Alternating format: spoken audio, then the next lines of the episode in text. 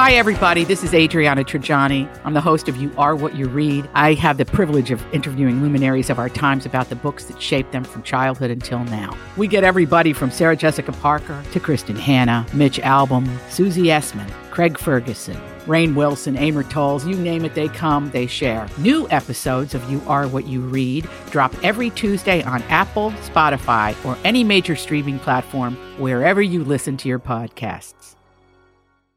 Go and alert everybody, everybody. It's another My Talk Dirt Alert. The stories and headlines getting our attention from the world of entertainment and showbiz on My Talk 1071. Care to share with us?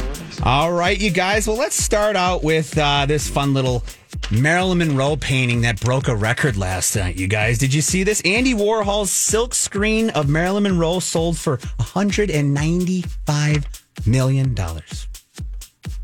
What was that, Lori? I didn't have. Holy crap! Right? It is. Yes. It's insane. Previous to that, the other Amer- that that set a record for the largest, most expensive piece of American art ever sold. Prior to that was in 2017. The skull painting from 1982 fetched 110 million dollars, not even close to the 195 that Marilyn Monroe's oh, beautiful picture, Andy Warhol. It's very famous. I'm sure. Yeah. You will. s- Yeah. y- You know, it's very popular photo. So that's Shot Sage Marilyn, Blue Marilyn. Yes, it's amazing. So huge numbers there, and the money's going to be donated to a foundation that aims to help children with health care and educational programs. So, Oh, yeah, that's awesome. That's good. That money's going into good places. Now let's see what else we got here. Uh, this is kind of a fun story. Bono. Not only was it his birthday yesterday, but on Sunday, we, we got a couple things here. Bono on Sunday did a surprise performance in Ukraine alongside The Edge at a subway station in Kiev. Now, this is really cool because they were doing all kinds of songs like Bloody Sunday, but the president, the band tweeted out that President Zelensky invited them to perform in Kiev as a show of solidarity with the Ukraine people.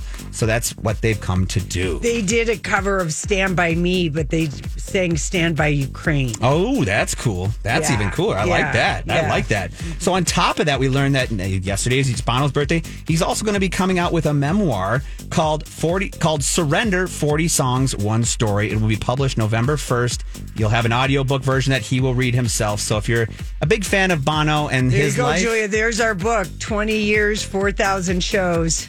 There you the go. book. Is that the book? Pretty much. It's Yeah. called 40 Songs, One Story. And finally, I brought this to you, Julia. It's kind of outside the entertainment world. First, we had Wordle, then we had Heardle. Now we have Phoodle. Have you guys heard of this yet? No. Okay, so So it's- tell me. Foodie fans, you're going to love this. It's a game just for you. Phoodle, P H O O D L E, is a food inspired Wordle type guessing game. Now, the game was created by a cookbook author. This name is awesome.